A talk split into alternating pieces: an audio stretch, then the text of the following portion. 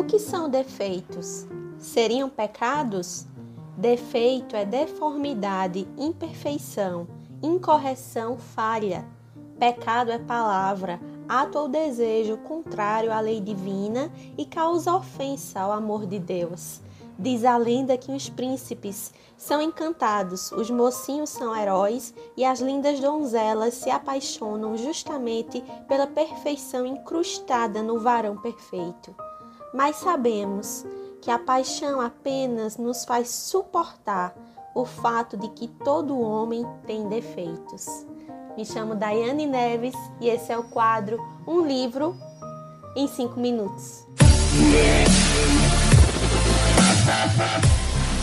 Oi, oi, meu povo! Gente, o livro que eu trago para vocês hoje é um e-book, é um livro digital que eu recebi como parceria da editora Pitangus. E que surpresa boa! O quão surpreendida eu fiquei em saber que o meu quadro, o livro em 5 minutos, foi digno de estar dentro daquela listinha ali de blogs parceiros para trazer para vocês coisas novas, coisas boas e livros que estão dentro, que estão sendo produzidos aqui no nosso território nacional. Então, o livro que eu trago para vocês hoje é o e-book O Conde Solvina, da Moira Bianchi e Lucy Dib, da série Lordes Imperfeitos.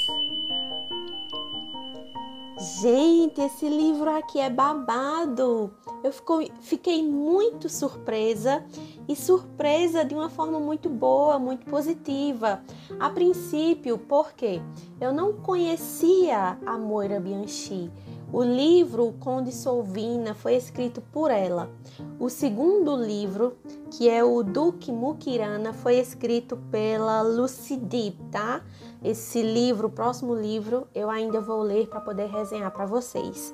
Mas o Conde Sovina para mim foi uma surpresa maravilhosa. Eu não conhecia a Moira, uh, nunca li nada dela. Essa foi a primeira vez que eu tive contato com algo da escritora.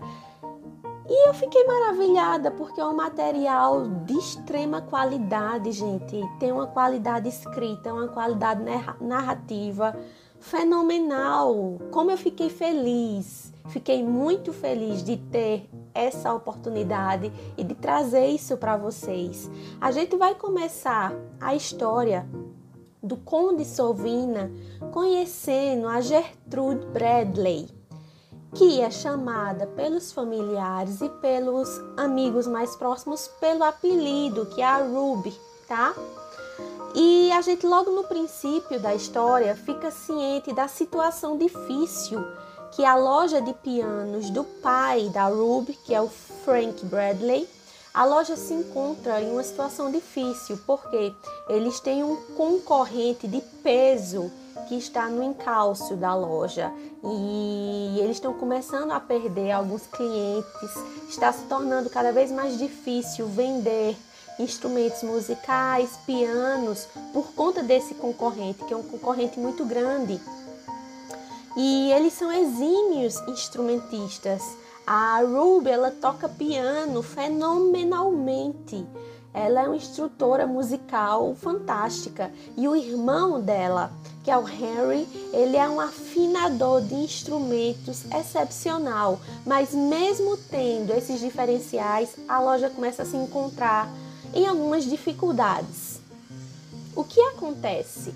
A Ruby ela é convidada para um chá da tarde na casa da Madame Fitzsimons. E é nesse chá da tarde que ela vai conhecer pela primeira vez o Conde de que é o Ivan O'Sullivan. Moira, se eu estiver falando algum nome errado, me corrija depois, por favor, mas eu acho que é isso. Então ela conhece o conde de Itzdale, que é o Ivan. E nesse chá da tarde, o Ivan vai fazer uma proposta de um jantar que impulsivamente a Ruby vai aceitar.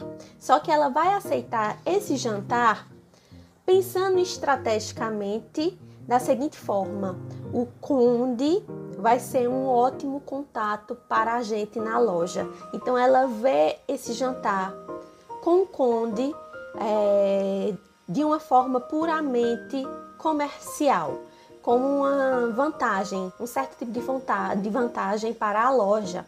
Só que as intenções do conde, do Ivan, são totalmente diferentes. Não que ele tenha segundas intenções de dar em cima da moça, não.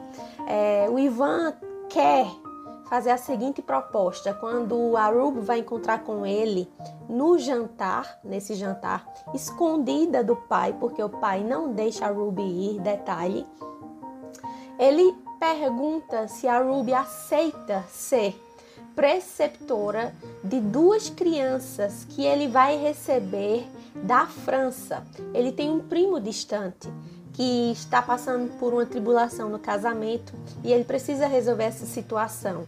Para resolver essa situação, ele pediu para o primo, o Ivan, ficar com os dois filhos que é a Krista e o Chris Bartier. Então eles vêm da França para passar uma temporada aí um pouco grande com o Ivan e o Ivan, que não é casado, que não tem noção do que é ter criança dentro de casa, se desespera.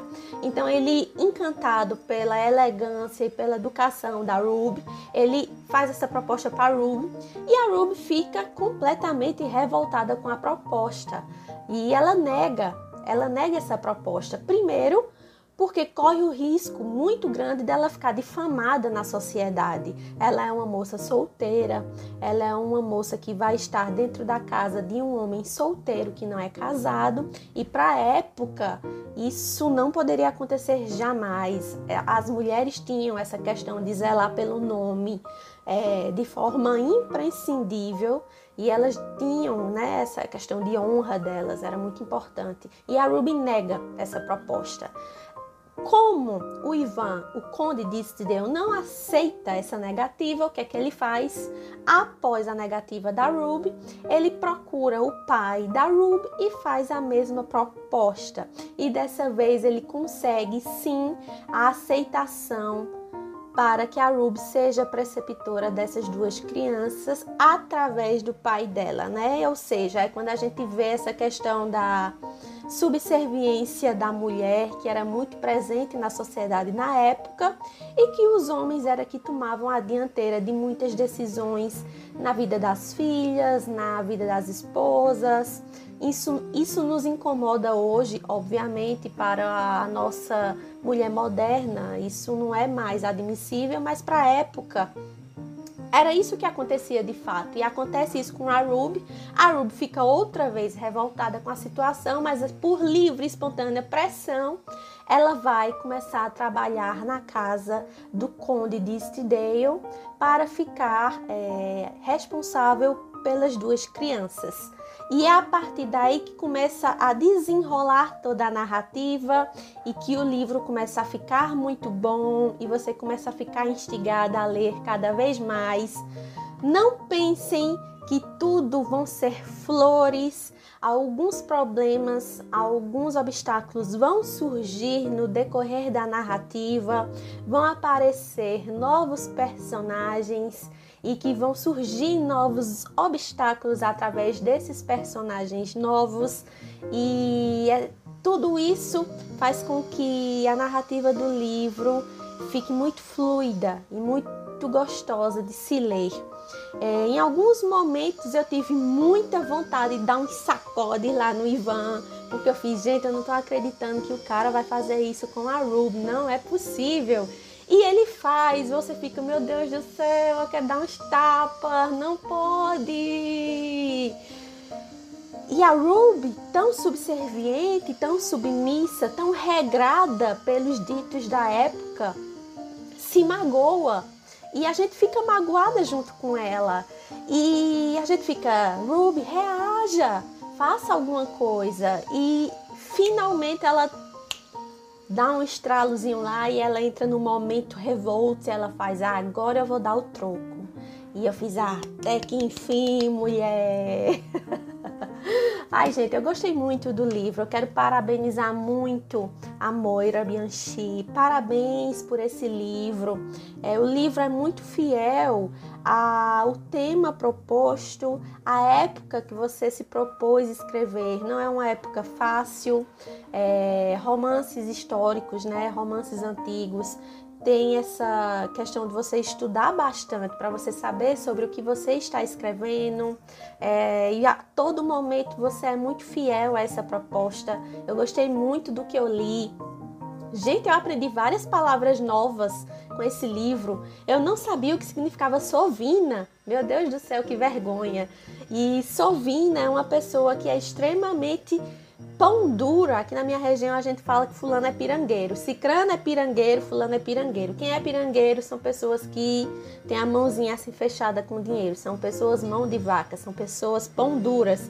E é isso que significa sovina, sovinice. Não só essa palavra, mas outras palavras também super diferentes. Enriqueceu bastante o meu vocabulário. Tem um glossário riquíssimo no final do e-book. E eu fiquei encantada, admirada. Isso é uma das características principais do Ivan, tá? Não é spoiler, já tá até no título do livro Conde Sovina e significa que ele é um homem super mão de vaca. E vocês quando forem ler o livro, o e-book, vocês vão entender o porquê. Leiam, gente, vale muito a pena. O e-book já está disponível à venda no Amazon. Só você colocar lá o Conde Sovina Editora Pitangus, Moura Bianchi, que você vai achar fácil, fácil. Adquira o e-book, incentive, invista na nossa literatura nacional, porque a gente tem muita coisa boa acontecendo aqui dentro do nosso próprio país, tá bom?